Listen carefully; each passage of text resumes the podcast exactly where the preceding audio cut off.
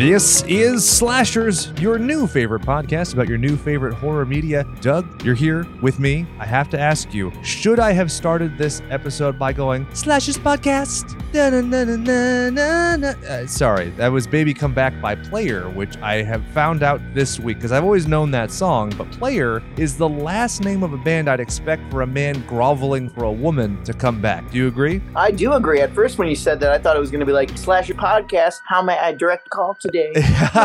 Slasher Podcast office. Ooh, I actually really like the idea of like putting on a headset with sassy acrylic nails and be like, mm. Mm, yeah, I'm sorry, Doctor Derek. I got put you on top. seriously. So how the hell are you, my friend? I'm doing good. Uh, just uh, living day by day. My work is a little bit slower now. There's a lot of crazy going on with that. We're thinking of closing down again because of uh, Gavin Newsom's new order we put out there. But for better or for worse, I don't know. You guys be judge of that. As long as I'm getting some sort of unemployment or furlough, I'll, I'm as happy as I can be home as long as you want. Seriously, and that's what I think. The thing people don't realize. I saw a report. Like, if 95 percent of people wore a mask, this shit could be over within you know this calendar year. I was like, good fucking luck trying to get us proud Americans tethered under a mask, you commies, right? Oh yeah, well, the, well, honestly, people, the entitlement is real. You wouldn't believe the amount of people I've seen. Uh, some some lady I, I dealt with a few ago, she pissed on the floor because she didn't want to wear a mask. Oh my god! So, that's just the kind of yeah, exactly. That's just the kind of uh, stuff you see out there. And uh, what kind of person you think it was? It was a middle aged Karen. That's who it was. Not a kid, a middle aged Karen. Dude, you gotta love it. It's just a fascinating. Like I think we've even talked about on the show. Like just being kind. Like me wearing a mask is a gesture. Hey, you matter enough, even if it's a fucking farce where I don't want you to die. And when you don't wear a mask, you're saying you want me to die, which we could argue is an initial aggressor. So I'm gonna start just carrying my machete around, and in self-defense, I'm gonna start whacking fools in the face when they don't wear a mask. Fair, right? Yeah, it is. I mean, just uh, go to hoodsite.com and look up all the machetes in the face. you know, they, they won't want to. They'll, they'll they'll wear their mask. so, Yeah, oh wait, man. is that inciting violence? No, I don't want to get kicked off. Oh, not on this show. We could say all we goddamn want. Our five listeners are ride or die, aren't they? Oh yeah, yeah. I got a few of your DMs as well. Too. So all you uh, you know, rabid goons out there, I appreciate it. So DM me more. I need more entertainment. Yeah, uh, honestly, we have such great fan interaction. So to everybody, thank you. We've had some great messages. I had a great message about our episode on yokai from last year. So that was uh, very. I was like, whoa, okay. I'm pretty sure she just wanted to steal my citation so that she'd use it in a school report, but still happy to provide a response via email at pod at gmail.com. Oh, hey, good shout. And see, now you're being used for uh, for uh, literature references. That's great. Seriously, citation slasha, comma Jake.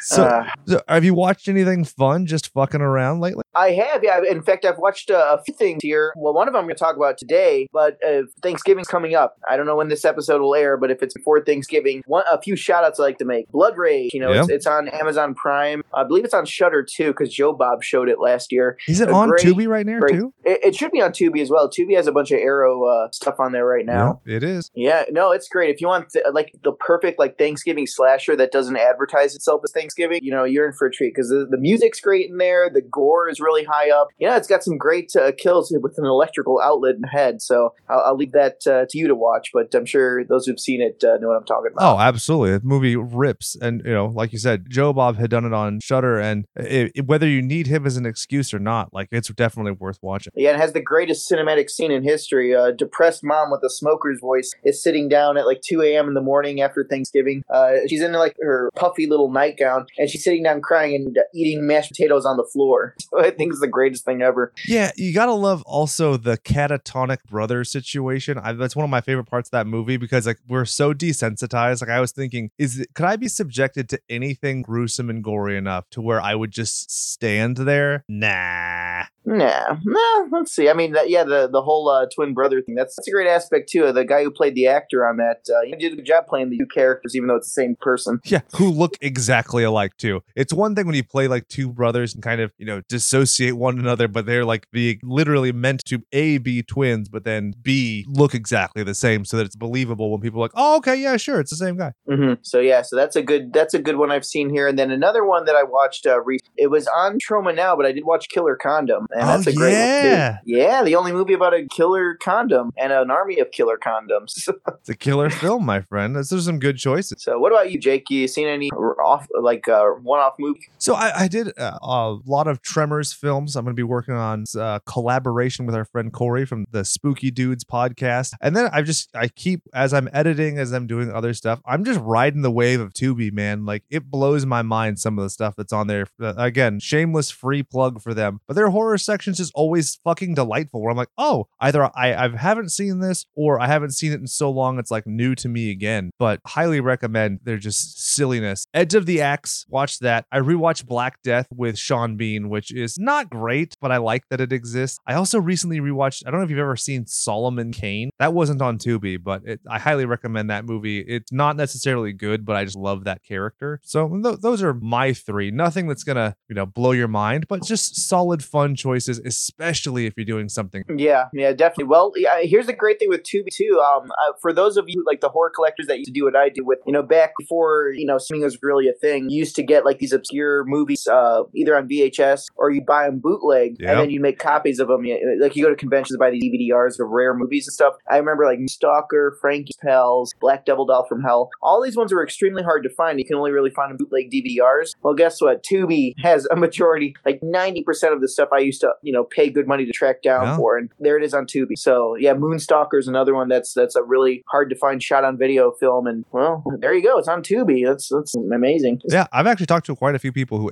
either used to work for Tubi, who are currently in negotiations with Tubi, who have actually has their products on Tubi. And like they're legitimately amazing to work with. They give great licensing fees. I mean, they they pay people very well. And of course, I just had to correct myself. I did watch Solomon Kane on Tubi, and it was just delightful as when I saw it back in 2009. I have to say, it's based on a Robert E. Howard property. So if you're wondering how I got there, well, the guy who did Conan the Butt Fucking Barbarian, which is probably top three favorite films of all time for me, this is adjacent. So uh, that's why I've seen movies like Kull the Conqueror with Kevin Sorbo. It's not good, but I've seen it and it's part of my brain now.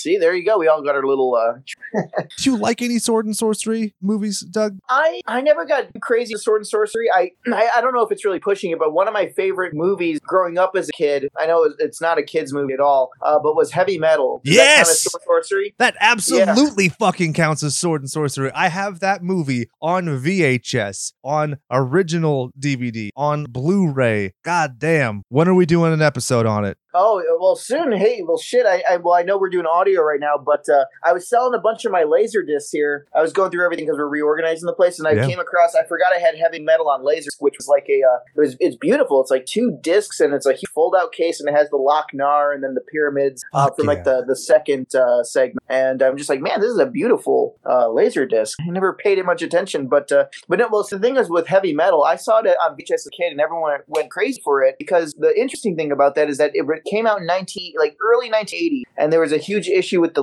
with the music, and so it really didn't get a VHS home release until the Yeah. 90s. So you know that's that, and I, I loved it. I watched it over and over again, and I you know everyone's like, "There's nudity, sex in that cartoon." I'm like, yeah. Why the fuck do you think I rent it, bitch? Yeah, exactly. Uh-huh. Like there's an old show called Kid Video, which you're just never gonna see again because it w- it heavily featured licensed music and all the licenses are gone. So they just you're just not gonna find unless uh, obviously it's pirated. And kind of the same thing, like you were saying, heavy metal was the way that licensing worked. There is so much good music in that film. The fact that it exists at all. I mean, you're talking Grand Funk Railroad, Black Sabbath, multiple Devo songs, Cheap Trick, Sammy Hagar. That movie, mwah, c'est magnifique. And like you said, cartoon titties, John Candy. Who could ask for anything? yeah, naked John Candy. I remember that was the first time I'm like, "Oh, the cartoon dick. Yeah, So- Den's thick old beast. And Harold Ramis. If you're a Ghostbusters fan, I actually got to introduce my daughter to that. So that's another big thing I've been watching a lot of. Ah. Real Ghostbusters. Hey, well, what a way to intro the. Uh, did they watch the Ghostbusters, the original movie yet, or no? Not yet. I've it's hard. I'm not really worried about like the gruesome elements of it because it's not that bad. Uh, especially compared to stuff that you could even see on like right like there's a Starburst commercial with a zombie that's way worse than what is in Ghostbusters. It's just long, and if you're not appreciating like something happening, I I worry that it'll just bore her. You know, granted she's two, so she could be bored. It's okay, but uh, yeah, doing the short episodic 22 minutes is ah the dream. Uh, well, hey, if they you ever get the chance to to uh, there's a Beetlejuice cartoon too that uh, I, I liked a lot. So Hell yeah, that show rips. The art design is Yeah. delightful, and like the way that he's kind of like stockier and fatter, and Lydia is like everything is so extreme. And it's funny because in the movie everything's extreme, all the proportions are exaggerated, every all the colors are so saturated, and then you watch the cartoon, it takes it even further. I love it. Oh yeah, and it's the only cartoon I know where it's like a, a I think she's supposed to be like a young girl and she's hanging out with you know this middle aged uh, you know fat ghost. I thought it was hilarious. What a weird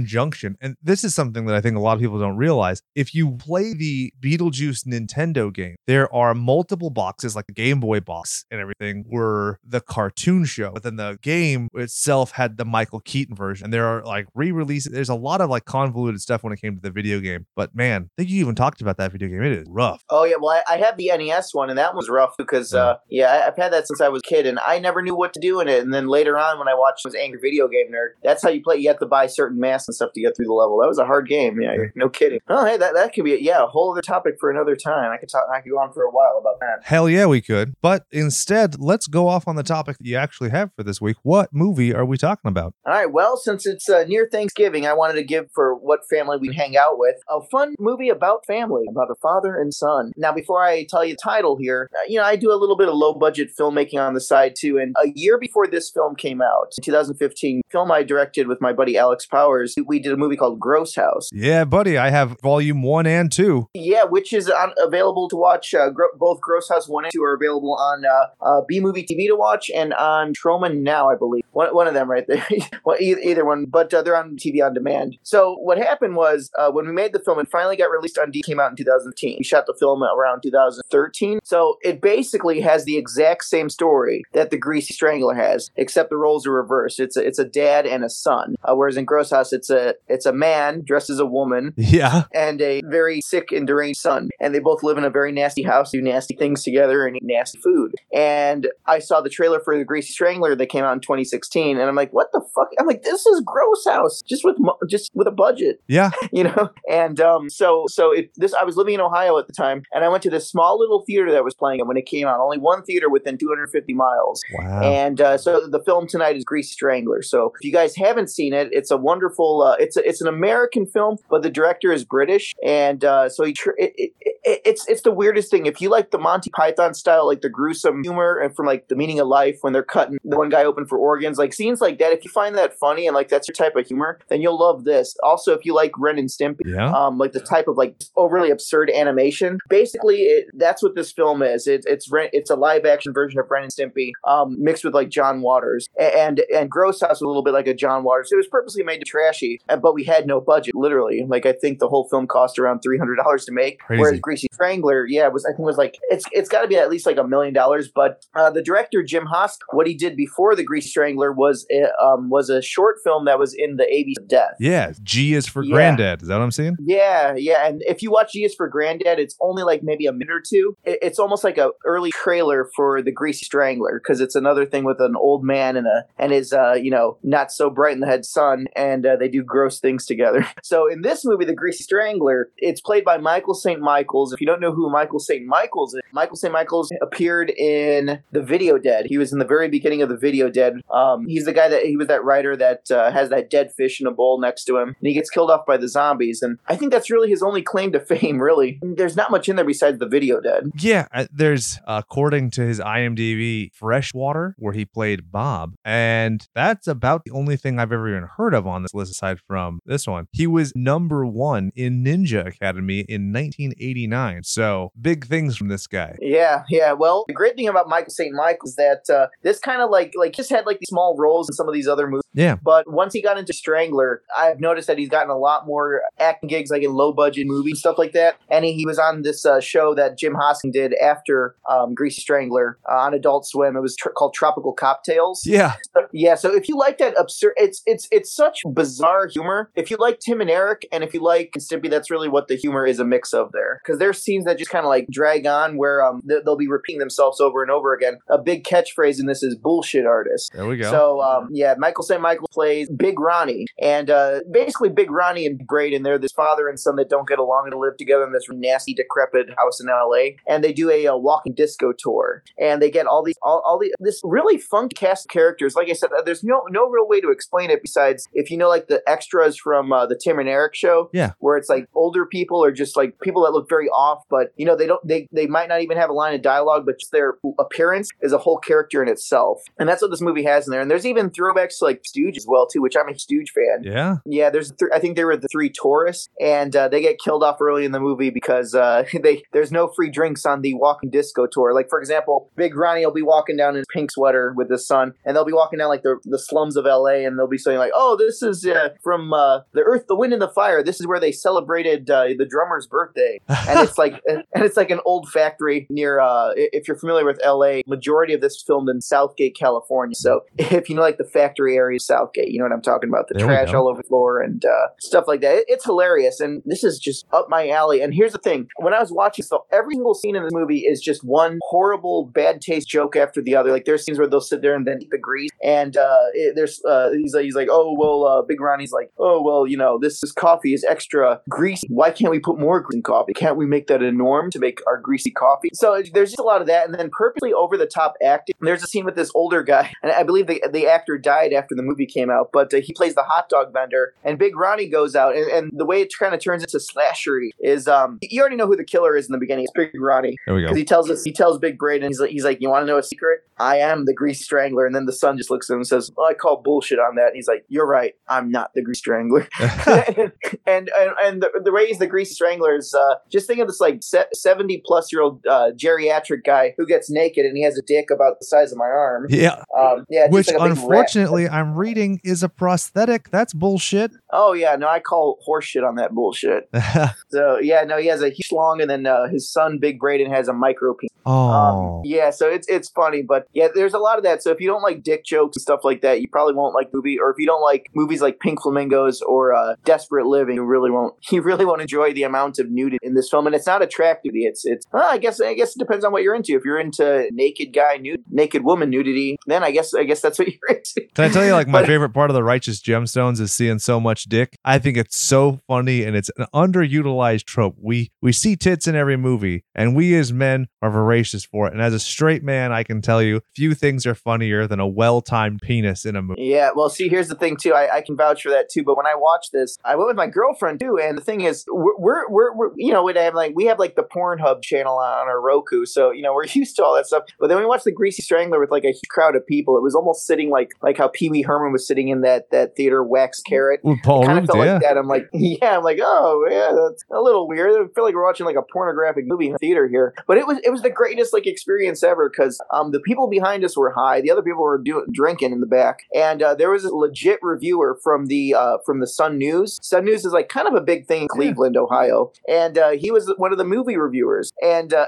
so we were sitting like a, a few rows behind him, and he just I don't know what he was expecting. Um, he's one of those guys that uh, his reviews are like, oh, the tree of life is one of the greatest masters. You mean that? Is And- that the movie about the cum tree? Is that what I'm? I, I think it was the country, yeah, Tree Yeah. of Life. It had it had some big actors in there. Bitchin' soundtrack, but terrible movie. Well, I mean, I guess yeah, it, I don't know. I thought it was going to be more like a David Lynch film, but Yeah. uh, but I, I don't know. I think the audience is the one that like fans of that movie were the ones that kind of killed it because they're the bourgeois. Like, oh, I enjoy my on celluloid. Yeah, looking down their nose at others. Yeah, and uh, lo- and behold, he's in this theater. I think the movie started like eleven at night, and uh, he's writing a review for the Grease Strangler for his paper. And his comments were, I wish I could have my video camera and record it, but literally, he was sitting there talking to the thing like, "Oh my god, that's fucking disgusting! Just kill your dad already! Oh my god, don't go in the house! What the fuck? Just kill him already!" So you know, he's shouting for the son to kill the dad like halfway through it, and uh, it was the funniest thing because everyone in the theater is in on the joke. This is supposed to be like an absurdist Ren and Stimpy, Tim and Eric style movie. Yeah. And yet, this reviewer that's that's right now a review in the Sun News about the paper uh, for the film. Uh, he's there like he has his hands on his head like this, got his hands over his mouth, No. and he was doing a lot of this where he's grabbing, he's pinching his uh, between his nose and his eyes. Yeah. So I'm like, man, this is not the movie for him, but this is the greatest. Like, it's the greatest party we ever. You know, once COVID rises, if you have a party, throw on Strangler on in the background. People will literally stop what they're doing. The music can be blasted. You can have Nicki Minaj blasted to you know 200 up, and uh, Greasy Strangler and Beck will stop everyone in their tracks, and they'll just watch like, what the fuck am I watching? You love it though, because you know it sounds like the audience in on the joke, and he's the guy who's the butt of the joke. Like the people who don't get it are that's half the fun of some of the absurd shit that I've watched in my life is watching it with the person who's the exact wrong audience. So that's awesome. Oh yeah, yeah. See, that's how I uh, back when I was in uh, high school and stuff. I used to watch that with my uh, my my uh, my mom. She was like, she's one of these people that like, oh yeah, this I only like wholesome, you know, type movies and stuff. I'm not into. And then we're watching things like uh, uh what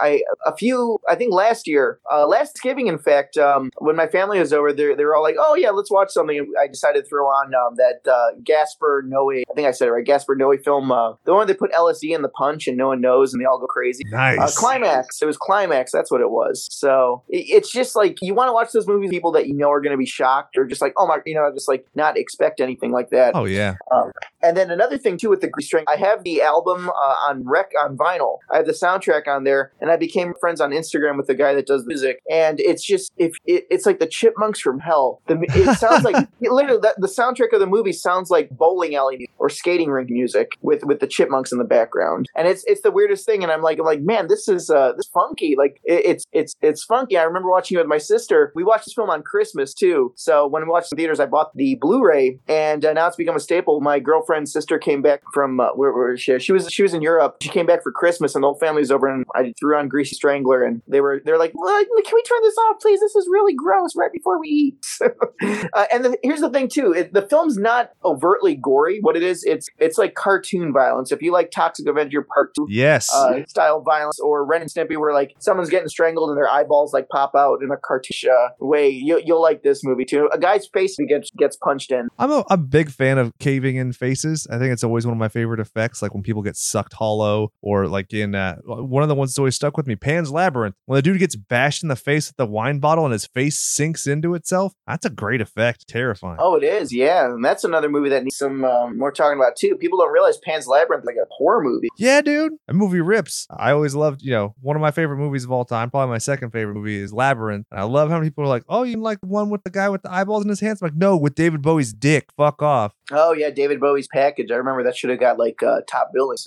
Hell yeah. I, I, honestly I wouldn't be surprised if somewhere buried deep in the credits there's like an assistant to David Bowie's bulge.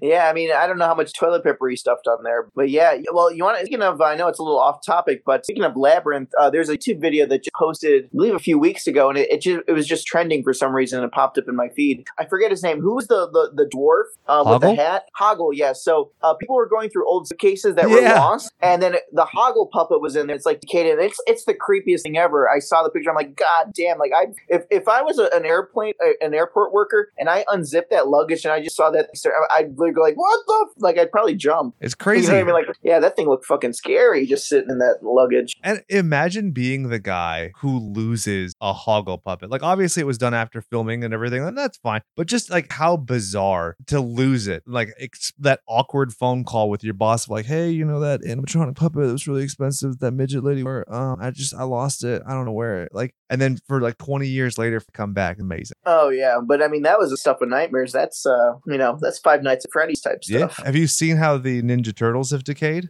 I have. That's scary as shit too. I know people would want to have that displayed in their room, but you know, I wake up, I see that thing staring at me. I'm you know startled as shit. Probably shit my pants. Yeah, I was really disappointed the Banana Splits movie, the new horror one, didn't go in that kind of direction. You know, like the idea of like these things have been in disrepair and you see like how terrifying the armature stuff underneath it is, but whatever. It's Yeah, well, see, the thing is, I that movie just came out of left field. Like, I no one was expecting that at all. yeah. I enjoyed it for what it was, but I felt like uh, they tried to make them like animatronics, but they move too much like people. It's like yeah, it's like obvious there's a person. Yeah. Uh, It, it really did like it kind of takes you out of it. The way I viewed it, I enjoyed it, but I viewed it like, oh, this is the pilot of a TV show that'll never happen. Like, it was no question that was not going to be the quality of like um actual. So, but yeah, I do recommend it, but not greatly. but yeah, so if you guys are able to, definitely check out the Grease Strangler. Um, Jim Hosking also, I guess after that movie, he got a little bit popular, and now he, now he, I don't know what he's doing right now, but um, he made another film called An Evening with Beverly Luff Linn. Which has a fucking crazy cast, dude. Yeah, it's like all these top comedians, Aubrey Plaza in there, Jermaine Um, Clement, Craig Robinson, Matt Berry. Matt Berry is amazing. So you have, you know, with Jermaine, you have a guy from What We Do in the Shadows, the movie. With Matt Berry, you have What We Do in the Shadows, the TV show, which I, on record, will say is as good, if not better, than the movie it's based. And Matt Berry is 60% of the reason why. Yeah, so that's uh yeah, and, and the thing is, those type of actors thing like there, you know, there's there's different kinds of actors you can get, but I feel like Jim Hosking kind of set Aubrey Plaza can play the weird, you know, Yeah. dark humor, weird. Uh, sa- same thing with Jermaine Clement, uh, and all the all the people in the film, like they just they they understand it, and I feel like this is like Greasy Strangler and uh, Beverly Luff Linn. If you're not in on this type of Tim and Eric type humor, um, then I don't think you're gonna like any of his stuff or even this film. Uh, some of you listeners probably said, "I like, oh, I watched Greasy Strangler. That's not horror. I don't know why they're talking about it on slashers." But seriously, if you like, like, just imagine if John Waters made a horror movie. I think that's the best explanation. And honestly, I, I would be remiss if people thought we were just pigeonholed into just like prototypical horror. Because we've talked about this, dude. Like, honestly, there's no reason why, legitimately, if we stop and just think about it, there's no reason why I couldn't take a single episode of Super Sentai or Power Rangers and say that's horrifying. You're because let's think about it. What's actually happening is a giant monster that can fucking kill you is crashing through a building that you would assume is occupied by living human people. So think of the death and the scale and the gravity. Obviously, it's presented in a silly way and everybody goes home happy. You know, Ultraman turns back into a person in 60 seconds and we move on. But that's just as scary, but for some reason we're like, "Oh, but that that's not really scary." Bullshit, of course it's scary. Yeah, I see. it. Uh, scary is subjective. Anyone Yeah. could find things scary there. So, so yeah, that, that's that's uh, that's my thing on there. I guess Talk a little bit about Greasy Strangler. Like I said, but the reason they call it the Greasy Strangler, the uh, the dad, Big Ronnie, he goes out uh, every night. He gets naked. He dunks. He has a big thing of oil in his uh, bedroom closet, Which is apparently made out of tapioca, which is pretty cool. which actually looks pretty good. They eat tapioca off the floor to make it seem like grease. Oh, and uh, the whole like the whole like the, the acting and everything is so deadpan which i love and the things like i said scenes repeat themselves and if you have adhd or if you tend to like do things where you kind of like repeat yourself then you'll kind of know where i'm coming from with this here where it's like lines will be repeated uh, and you can even quote the movie too so if like like i mentioned with microwave massacre you can watch it over and over again and just quote it. You get some group of friends together watch it you know years later you might have not watched it for 15 plus years and if you're still friends with that person you could probably quote the movie and they'll quote something similar back. So it's one of those cult like movies where it's like this you watch it with a group of friends one time even they'll remember it for years and years to come because it's such an experience to watch. That's awesome. In terms of like something that's similar to it, like looking at the presentation, it kind of looks like Slums of Beverly Hills or something. Is there anything like in the horror arena? If you could compare it to one movie, what would you say? what would i compare it to Yeah. Honestly, like I'd either compare it to like uh, like I said, Pink. It's hard to say. Like if Pink Flamingos was a horror movie, I guess that's what it would be compared to. Another thing I'd probably compare it to is if slightly, but if you like Trash Humpers, that was a Harmony Korine film. If you've ever Trash Humpers, it's pretty much like that, where it's it's scaling on horror, but it's so absurd that it's just like, what the fuck am I watching? So yeah, Trash Humpers was with a bunch of uh, young people and old people mass that go around fucking garbage. Yeah. A 2009 film, which has a whopping 5.1 on IMDb, 59% on Rotten Tomatoes, and 2.9 out of 5 on Letterboxd. Yeah, and see, that's another one too. I watched that, uh, you know, with my brother and then one of his friends, and they watched it one time. This was years ago, and we still quote to say, "We'll see someone go, get it, get it, get it, get it, get that, get that trash pussy." Wow. movie, like, and then I, there's a scene in there too where someone's like giving a blowjob to a to a tree branch, and uh, one of the old people. Dendrophilia, baby. Yeah, and uh, so now you know if if we're out and about, if there's a tree branch, uh, my brother will go in and start like acting like you blowing the tree. Yes, dude. So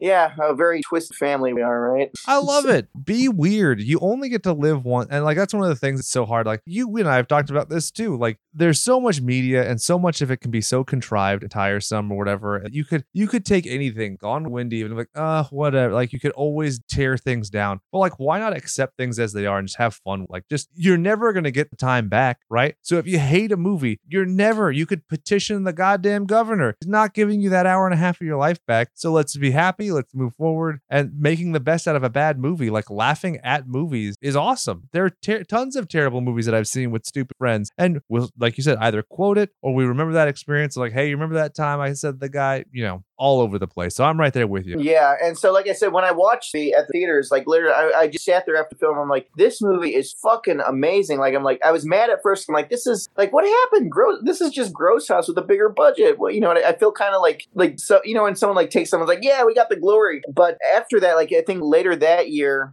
Alex Powers came down because he lived in Tennessee, so he came back up to Ohio, and then we wrote Gross House Two, and then we filmed it um, a few months later, and uh, we basically tried to top everything from the first one and top what was in Strangler. So we added a lot more. Um, basically, everyone in the cast is naked, so you got that. We, uh, a lot more shit eating and head of fish eating, people shit taking showers in their own shit to kind of compete with Greasy Strangler. Gra- granted, Greasy Strangler doesn't get too crazy with like shit and stuff, but uh, it, there, there's just uh, the most bizarre sex you'd ever see, and I, I think with that, uh, definitely, I think Joe Bob should definitely put this on a show too to give it some more ratings. So here's the thing: after I saw this movie and uh, the people that were in the audience that enjoyed it, like it was a pretty rowdy crowd. Uh, I loved it. I thought I'm like, this is the greatest sliced bread. Like literally, I, after after it was announced, um, I just, I went back to the theater and watched it again because it was a very limited release. Yeah. And I thought this was going to take off. Like it's going to be like the new cult film. Uh, you know, they'll have like Rocky Horror Show type uh, screenings with people in costume and stuff. And sadly, in America, it, it never took off at all. In fact, there's no legit Blu-ray or DVD release of The Greasy Strangler. It's either streaming or it's on a, uh, uh burn on demand. And I got all excited. Yeah, and I got all excited when it was supposed to come out on Blu-ray because I pre-ordered it. I'm like, oh, this is a burn on demand one. But it got a legit release in Australia and in the UK. And uh, when I messaged, uh, the, I was supposed to meet Sky Elobar at uh, Monster Palooza a few years back, you know, because I, I, added him as a friend on Instagram and said, hey, you know, I'm a big fan of uh, Strangler, and I see you do a bunch of low budget stuff there. So if I'm ever doing something, I'd love to have you on my film. And uh, so we just started talking. And uh, yeah, the movie never, in America, the movie never took off, probably because of, you know, the over absurd nudity and uh, just, just nasty material there. I don't think American audiences got it. It's more European, like UK uh, and Australia. It's, it's got a big cult following there. Yeah, I mean, here, you watch old Monty Python. There's tits stuff all over the place, but here we have this awkward like prudishness where it's like, oh, well, you can use the tits to sell burgers. You can't use tits for punchlines. I don't know. Yeah, it, it's very weird. And the thing is, um, so uh, honestly, like if you have a region-free Blu-ray player or 4K player or something, try to get that Australian release because it's got it's packed with a bunch of special features. Here in America, we only get a shoddy burn-on-demand disc, and it's it's really uh, it's really sad that you know you can't experience full art uh, to its potential because it's considered you know prude or like oh the audiences wouldn't get it. You know, well let's just yeah. make Fast and Furious 30. So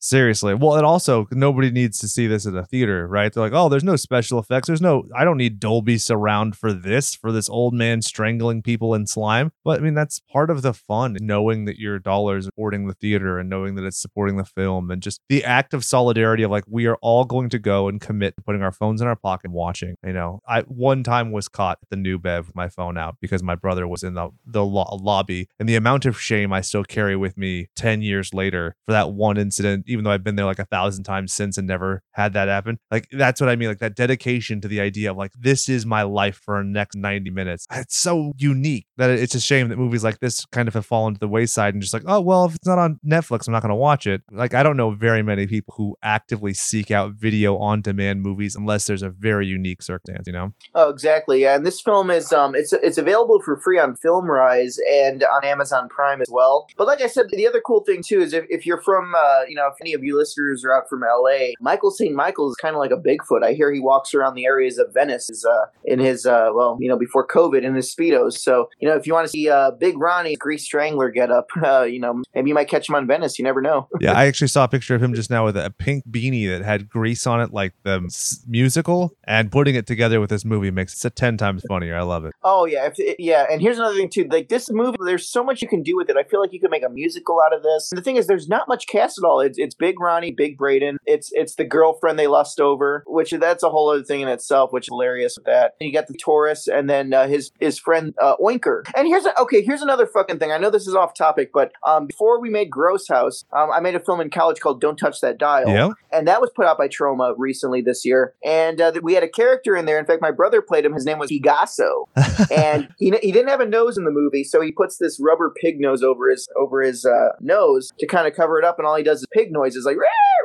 And like uh, slaughterhouse like we cover? Yeah. Like slaughterhouse yeah. So see and, and he had this rubber pig nose. And all of a sudden when greasy strangler comes out there's a character called oinker who he wears like high heels long pants uh, a sweater and he has a pig nose on i'm like what, what the fuck is like like did jim hosking like see something i posted on instagram like years before? Like what the yeah. fuck? This is two things i've done like so i was a little i, I loved it but i was mad i'm like what happened? Like my stuff barely gets a release if anything and, and and then here as greasy strangler has got a character with a pig nose making making pig noises, uh, and uh, you know, and a very disgusted obese son in, in a house with uh, you know an abusive parent, and they, and they gross things together, and uh, it's it, it, it's absurdist at its its best. Like I said, if you like Tim and Eric style humor, you'll like this movie a lot. So definitely give it a chance because it's on Prime, and uh, I won't even quote most of it there because I want you guys to experience it for yourself. Yeah. Uh, Well, it's, like an of example things- of convergent evolution, right? Well, I mean, at least that's what we hope. We hope it's not plagiarism or uh, un what what did I call it the other day? Uncredited homage. We'll hope it's not that. So it's so so cool for me to be able to see you go like, yeah, this is really similar, but then not to just blaspheme, like dis- discard it and say, oh, this is trash or it's contrived or it's stolen. Uh, That's one of the things I love so much about you and your eagerness about film is you could still appreciate it even with the kind of muckiness around it. Oh yeah, well it was just kind of thrown off because I was so shocked. I'm like, we I did that before in another movie that we did. But here's the thing, like I, I w- when I see like some of Jim Hosking's interview, you know, he's a Monty Python guy, and you know, I think he's almost the same age as us, and so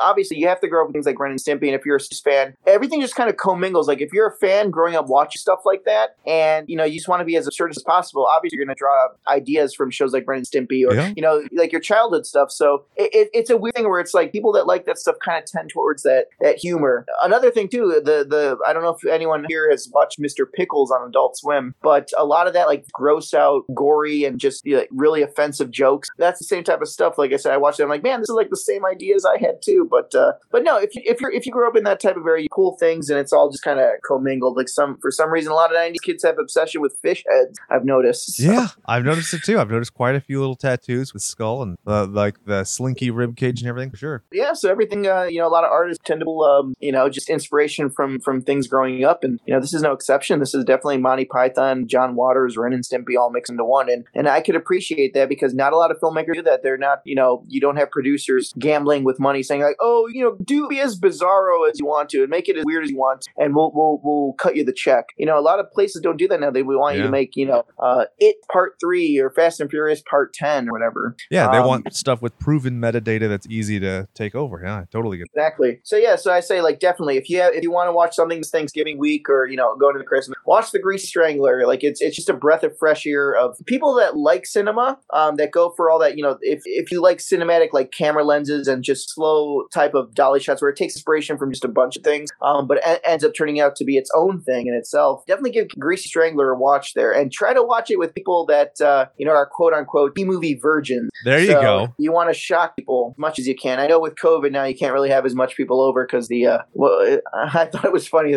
I saw a meme earlier. It was like the Gestapo coming in. It's like I saw you guys buy a twelve person turkey. Where are you hiding it? so yeah, if you get more people, definitely throw it on in the background. It, it I, I guarantee you, we can put twenty dollars down on a bet. I guarantee, put it on the background. People are gonna stop eating, looking like, what the fuck do you have on TV? Or, or there's gonna be like your aunt or something go like, what the hell is that? like that's what they'll say. What the hell is that? Can I tell you an embarrassing 12 person turkey story? Yeah, go ahead. So I go to Trader Joe's because I'm a swanky vegan butthole, and they have this policy you can't bring your own bags, right? And so I go in and I see this plastic bag like on a rack, and there's a bunch of plastic bags, these handles, and I'm like, dude, this is awesome! Like they they're providing bags for my shopping experience because they don't have the hand carts, whatever. So I put all my shit in it, and I get up to the front, and the lady's like, you can't have that. And I'm like, I'm sorry, what? Just you can't bag all of your stuff in here. I'm like, oh, but this is your bag. Like I got it from you. And she goes, I don't know where that bag's been. I'm like, literally, it's been in here this whole time. I got it on a rack in the back. And she had to explain to my ignorant vegan ass that that is a turkey bag meant for taking the frozen turkey into that bag to then purchase. I thought that it were shopping everything. So I am still embarrassed by that. Well, I mean, to, to be honest, I would have I wouldn't have known the difference either. It's like those things you go to like Stater Brothers for, where you put the potatoes in those little bags. Yeah, exactly. I don't know. I would have used that myself too. That's a free bag. I'm not going to spend ten cents. There we go. That she gave me free paper bags to make up for my humiliation. So I was like, ah, that's, I'll count this as a win. Uh, well, there you go. At least you weren't uh, chased out there. So by the other the other gang of uh, angry.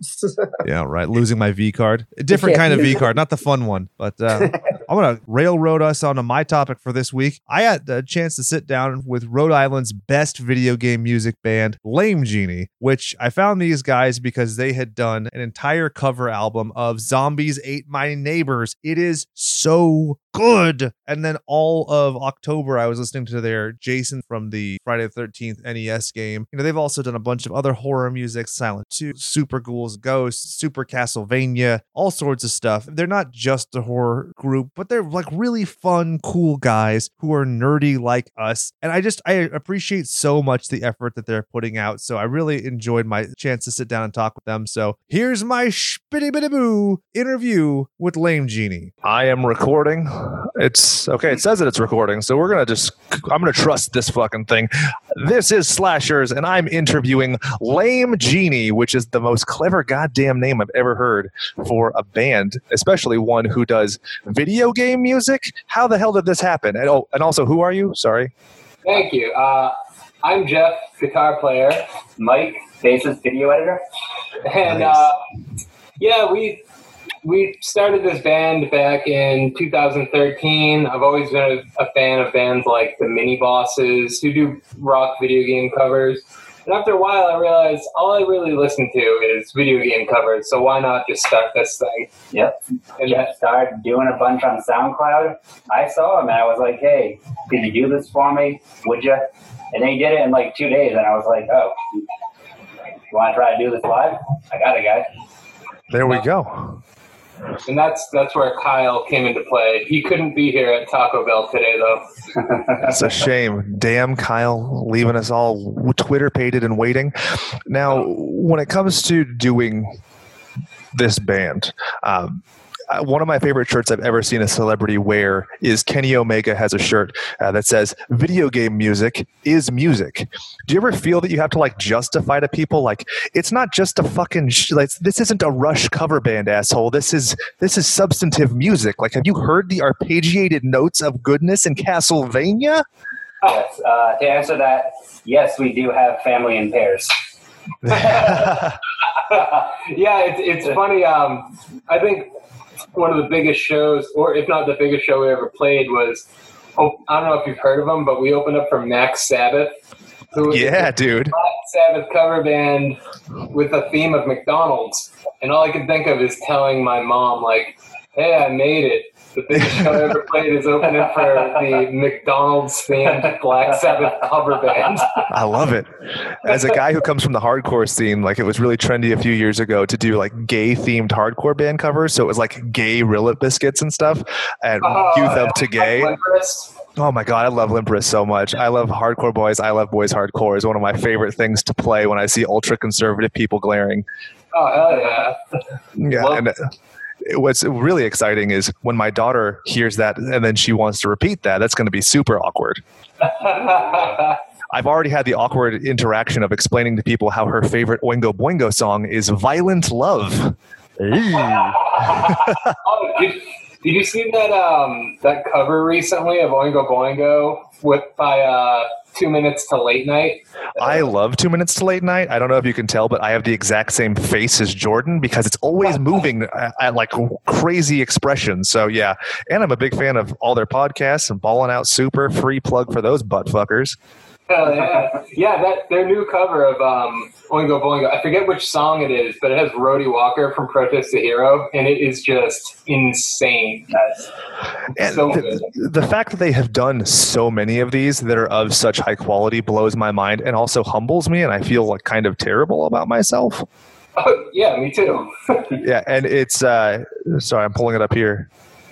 Yeah, and it is Dead Man's Party in the style of Iron Maiden, which uh, if you want to know what an orgasm sounds like in the the Jake's from Slashers podcast household, listen to that. Squirt squirt. So, what are some of your favorite video games? And I guess selfishly, because I'm a horror goon, what are some of your favorite horror video games? Uh, personally, uh, my favorite video game of all time is probably the standard Chrono Trigger, or Ah, Seven is up there too. love it. I just love those soundtracks so much. And I love the fact that in Chrono Trigger you can fucking dance. That's awesome. I know, I know. As far as horror goes, I mean, it's right up my alley for me. I fucking love Zombies Ate My Neighbors. It became Oh, my it's so good. way long ago. Contra, all the Mario games, all the Zeldas, you know, name it, I love it. Yeah, I have actually have a Contra tattoo, uh, and Oh. I have to ask you. I'm con- contractually obligated from the powers that be. Are you a fan of Ghoul Patrol? Uh, I actually never played it. It's the sequel to Zombies Ate My Neighbors. That is not as good. Really? That's what I've heard. Oh, um, speaking of sequels, this might be a point of contention for you, but I happen to love Evil Dead 2. Ah, damn it! You and everybody else. I was listening to your podcast on that the other day. I was just like, those bastards just skipping right over it. Well, actually, for October, the Patreon bonus episode was Evil Dead 2. So I'll send you a free copy of that uh, as a I'll thank join you. your Patreon. I listen to you guys all the time now. No. I appreciate it very much. I listen to you constantly, as my wife can attest. She gets uh, she called it that goddamn Jason song when I put on your uh, Friday the Thirteenth cover for the thousandth time in October. So, so let me ask you this: What's your wife's favorite Lane song? Uh, well, she is a huge Kirby fan. Kirby Pinball was like a really formative thing. So uh, ball games, I love it. D all of the above when it comes to Kirby content. So Fan of the stop button. there we go. Now, when it comes to your video packages and stuff, I'm, I'm glad to have you on because, uh, like, what kind of work goes into doing this for your audience? Um, a lot. That Yeah. would be mostly Kyle's field, but also Mike's field because he does a lot of the filming. I just play guitar and do MIDI and stuff. There we Uh, go. it- It's been really good because for a while, every other week, we were trying out new things that were messing up old things. And then we kind of fell into a nice little pocket in the middle of August. So you have like a uh, an engine in the background. I couldn't hear you at all. Oh yeah, that was a um, that was a man with a small penis driving Ah, that. Gotcha. So Kyle, on. do you mind leaning a little closer to the mic? oh, yeah, sure. Mike? No Sorry. Uh, let's see. Oh yeah, we uh, we basically we were trying out new things every single week when it came to video. So every time we would try out something new, it would mess up something else, and we didn't fully we didn't really fully refine anything until I'd want to say like the middle of August. So it still is. I mean, we got to record the songs. We do it separately, so it saves a little bit of time. hmm Kyle's got to mix and master them. I have no idea how he keeps up with it. He found that we uh, we shoot it. We usually try to do about four songs in uh, a day's session, which takes about six hours. Holy shit! Sorry, that's an incredible amount of output. Oh yeah. Yeah, uh, he doesn't have to learn it. Kyle learns it that day. I have to practice for about six hours the day beforehand. nice. And uh, besides that, then we figured out really quick ways to kind of edit everything together, change it, drop some overlays, transitions on it, and then bring it to you guys. I also forgot that we had to program light. Kyle, Kyle knows how to program light. Yeah, I always forget about that part. But it's like, uh, yeah, it's it's a full time job really that pays in the end like a quarter an hour. Yeah. But isn't it so much more satisfying? Like I make a- a pittance with this show, but it's also like kind of nice for my soul where I'm like, hey, this is something I enjoy doing, not something I feel like I'm literally siphoning off part of the essence of my being for. Oh hell yeah! I just Yeah, like to bring that up as a funny tidbit. So one of my favorite things that you've created is the uh, Lame Genie Plan for Success. How did that come about? Where is it? Because it's been a couple weeks since I saw one. Oh, the plan for success. I think it's the. Oh, oh my I, I wanted to steal that idea so bad. I forgot about that. It was just. I forget why I even started writing those. I would just like write paragraphs and be like, Kyle, just draw some stick figures that go along to this little synopsis. And it's just basically all self referential stuff, like pretty much just getting in front of criticism and just kind of like basking in it. Yeah. Being like, yeah, we use backing tracks because it's no, no, no. We say we don't use backing tracks. We actually hire like 20 people and it costs us a thousand dollars per person per show. We're the brokest band on earth and blah, blah, blah. Love it. It's all for you. It just, yeah, we were thinking about, I meant to finish it and that was going to be at our shows. We would just print them out as just little booklets and just give them to people. That's a great idea. So many people are content creators. It's one of the things that's so frustrating where it's like, hey, you should listen to my podcast. And that person comes to me like, hey, you should listen to my podcast. But especially like people like, I love watching your journey. Like I did an interviews with Calabrese recently. I love watching how they're doing their stuff because I feel like we could learn and game respects game, but it's not like that inherent competition. So I think people would fucking eat that stuff up because it's inspiring to like go home from listening to you in your concert and be like, well, you know what? Today's the day I start my manicurist career. I think I think it kind of was, it might have been born out of sarcasm in a way with us because it was like a lot of people were like actually asking us about this stuff, but they didn't really have like weren't really as versed in digital. So it's kind of like you have you have to like understand that stuff in order to move forward with it. And then we just do what we always do. We turned into a big fucking joke. yeah. Oh, all right. Yeah, that was the genesis of it. People kept asking about our lights.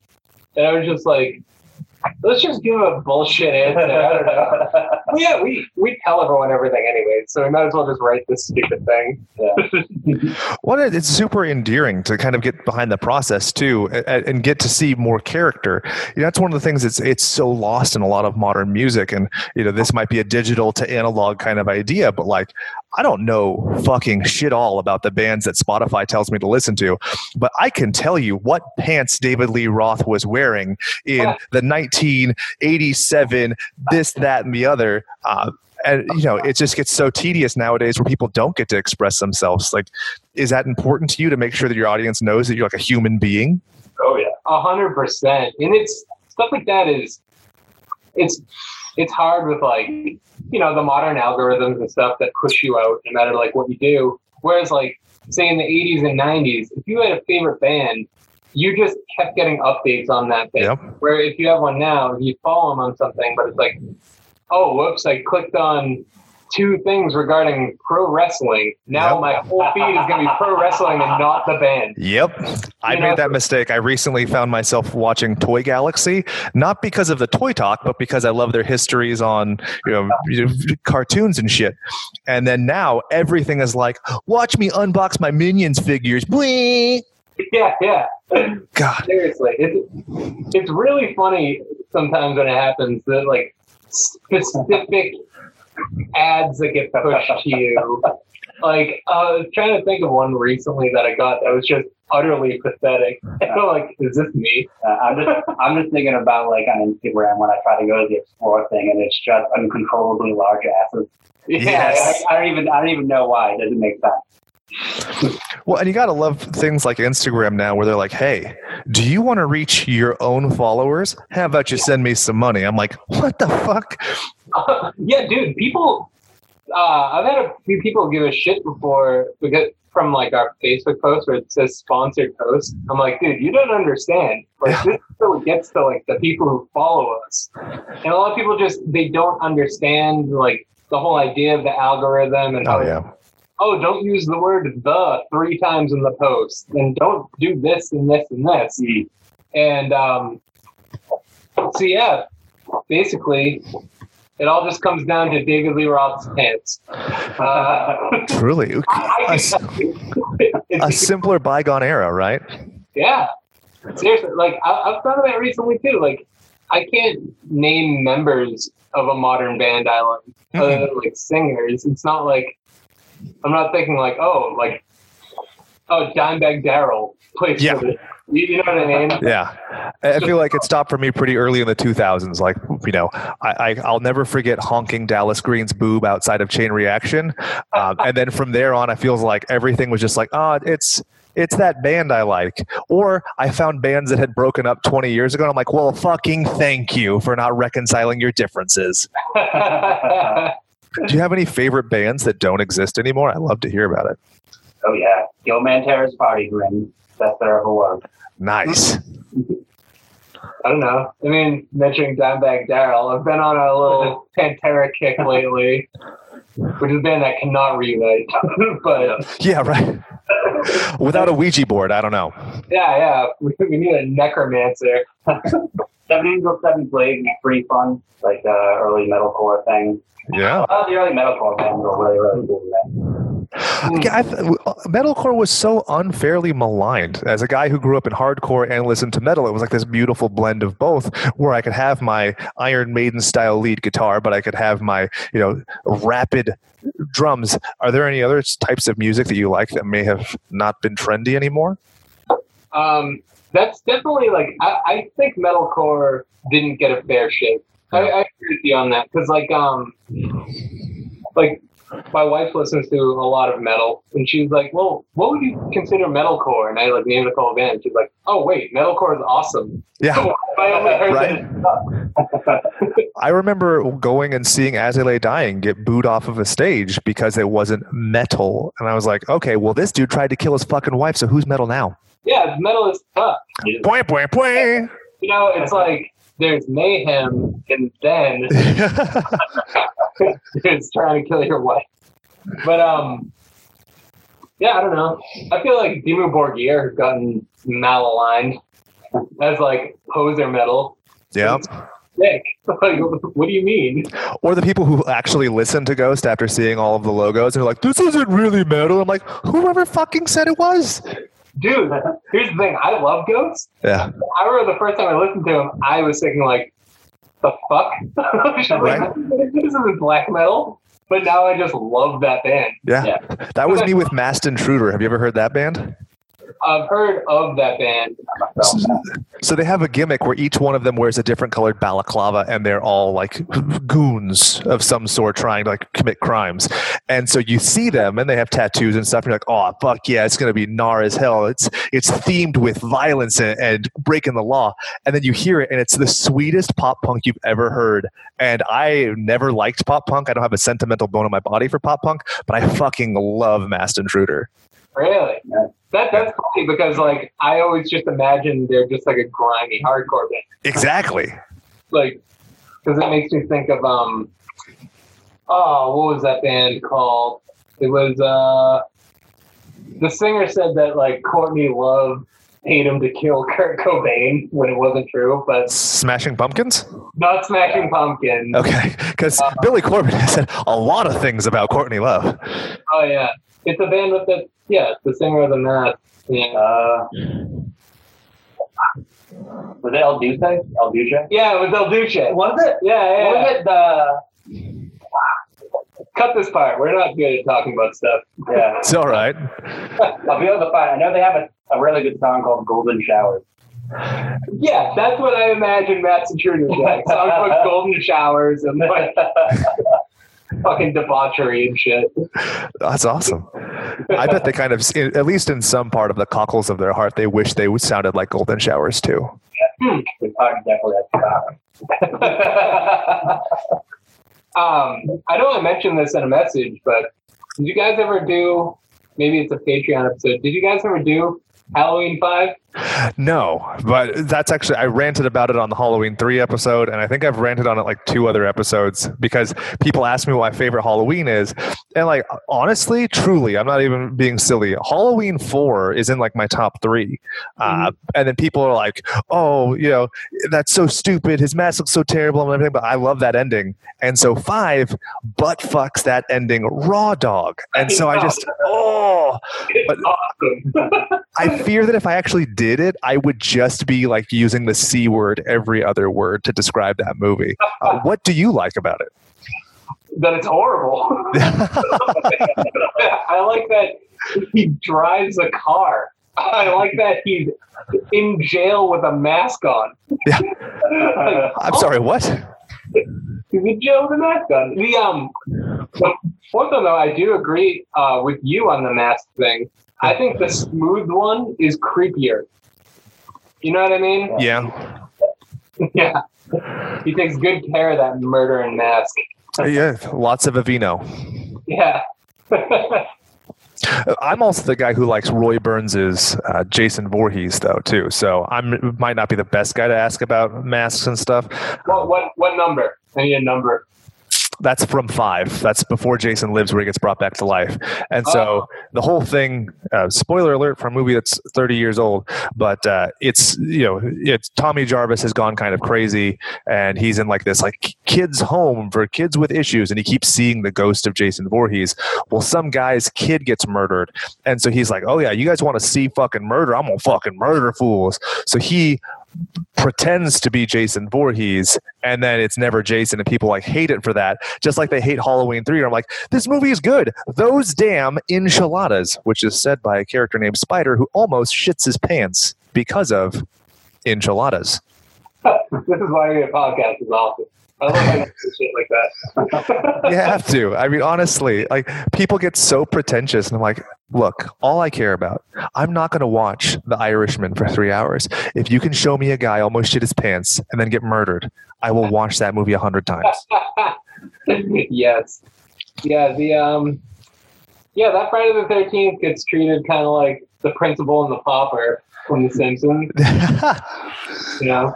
Or it's just like, well, what the fuck? Like we put all this stake into this character and it wasn't even him. right.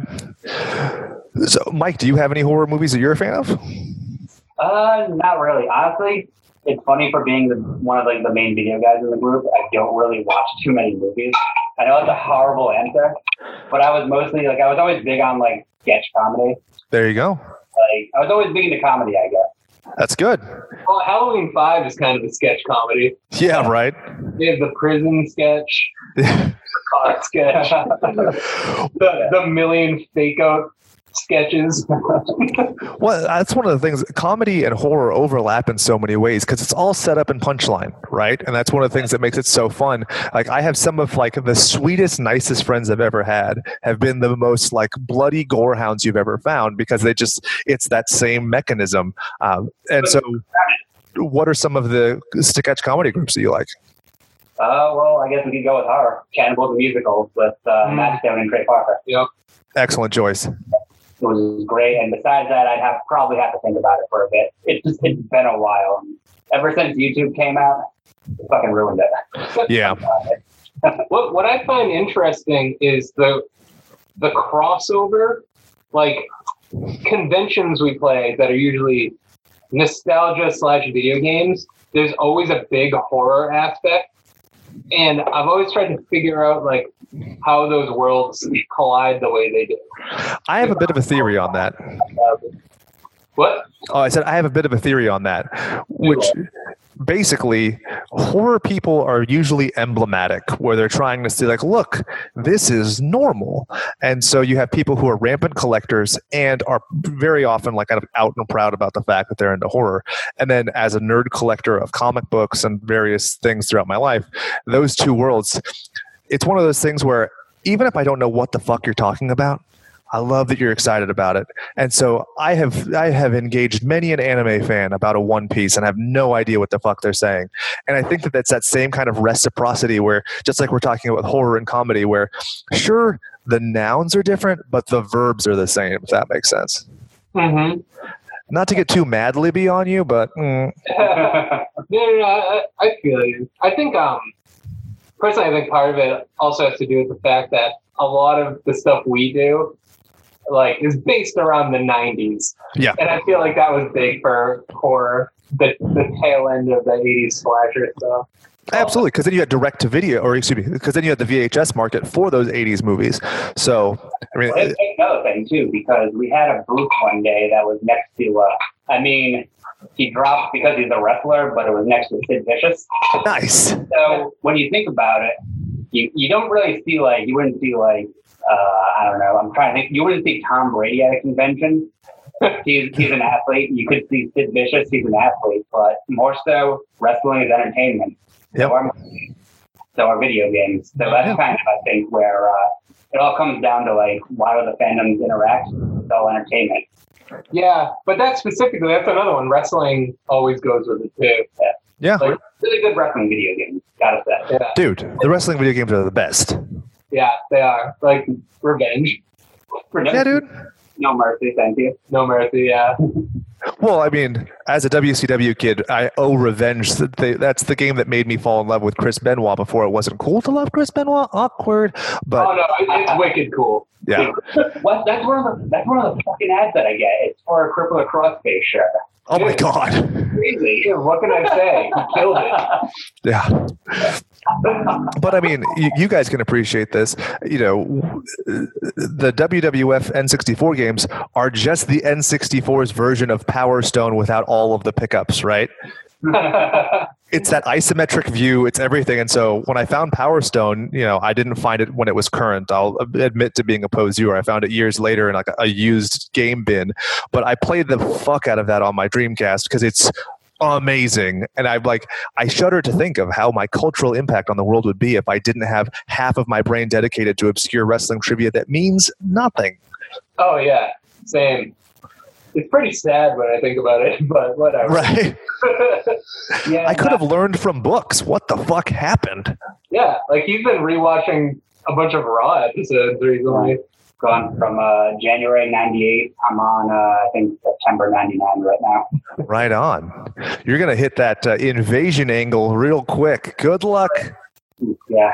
Oh, dude. Have you listened to uh, any of the recent Jim Cornette stuff on his podcast at all? No, I've heard a lot of people being really upset about him and his wife and their sexual proclivities, so I kind of took a step back. What's uh, what's going on there? He's just he's good. He's funny. He's fun to hear. I, I mean, sometimes his stuff is a little bit too like goofy and old, but he's fucking hilarious. Yeah, That's it, pretty much. Wait, what's the hot goss on uh, him and his wife? that they find ring rats and they try and seduce them into being in a three-way relationship, and then they discard them when they're of no use and they don't do anything to further their career. Hey, listen, Chris Benoit was a saint. this is the hill I'm going to die on. Is that Yeah. Chris Benoit was misunderstood? Yeah. It was self-defense, guys. Oh. Do you have any uh, projects in the works that you'd like to talk about? we're we're always working. Um, ever since the uh, the pandemic, we just decided to make it a thing. Like we'll try to release a, a song every week with a music video. So we've we've been doing that. So essentially, till the end of the year, we probably have what like eight more songs coming up, and we're throwing them on Spotify. Probably gonna like compile all of them into an album or two. The, the working title we were trying for was Worst of 2020. Nice. I feel like that, that has a good ring to it. or just ha ha ha 2020. I love it. Awesome, right, guys? or albums are a complete waste of time is a good title. I like. Unless it's a collector's item, right? So get yourself like a fancy glittery vinyl pressing and it'll work. Ooh, true, true. I, like it. Well, you're. We, we- I had uh, when Davey Calabrese was on, I was like, "Hey, EPs, they're the coolest. You should do EPs." And he's like, "Eh," but that's the way modern media is, right? Like, do you ever sit down for a full record anymore? Well, no, I pick the top song on Spotify because I'm driving and I shouldn't be looking at my goddamn phone anyway, and that's Right. how I listen to music. Right. I'm even like that when you think about like um like when I was younger, if I got like a Nintendo game, I would play the shit out of it. Mm-hmm. Just that game for tens of hours. But now with like an emulator, it's like I'll play Oh this yeah, oh, this sucks. Next, Yeah. next, next. yeah. It's like that with music. You know, like people only have the attention span for so much because you have access to everything. you know? Exactly. There is no filler because I don't have time for filler. It's not because this is a killer record from start to finish, right? Yeah, I only have time for killer. Yeah. Funny, they had to convince me of that because I was always really like headstrong about albums, and then they were like, "We're just gonna stop putting out the singles on Spotify," and I was like, uh, "Don't like it, but I trust you guys. Let's do it. Let's see what's up. Do anything twice." Is what I said. Oh yeah, because I I'm sure I'm sure you do as well. But I obsessively try to figure out algorithmic stuff Oh yeah. just to get your stuff out there. Yeah, it's pathetic how much I've worked on like doing episode descriptions, and now they're like a paragraph because I'm like, this is an act of protest because fuck you for not giving me the metadata I so rightfully deserved. Dude, and if you tell other people, people think you're crazy. Mm-hmm. Press send, and it just sends you like a C minus. They seriously think that you're talking about the fucking Matrix when you're like, no, it's this and this and this, and they're like, no. But then they're they're totally willing to talk about how their Alexa listens to them. And I'm like, that's fucking metadata, you idiot. yeah, yeah, exactly. like, like telling someone that the algorithm is crafting every single thing they do is a bit much to swallow, and you sound like a QAnon yeah, Right? it's the gay frogs and the metadata. Yeah.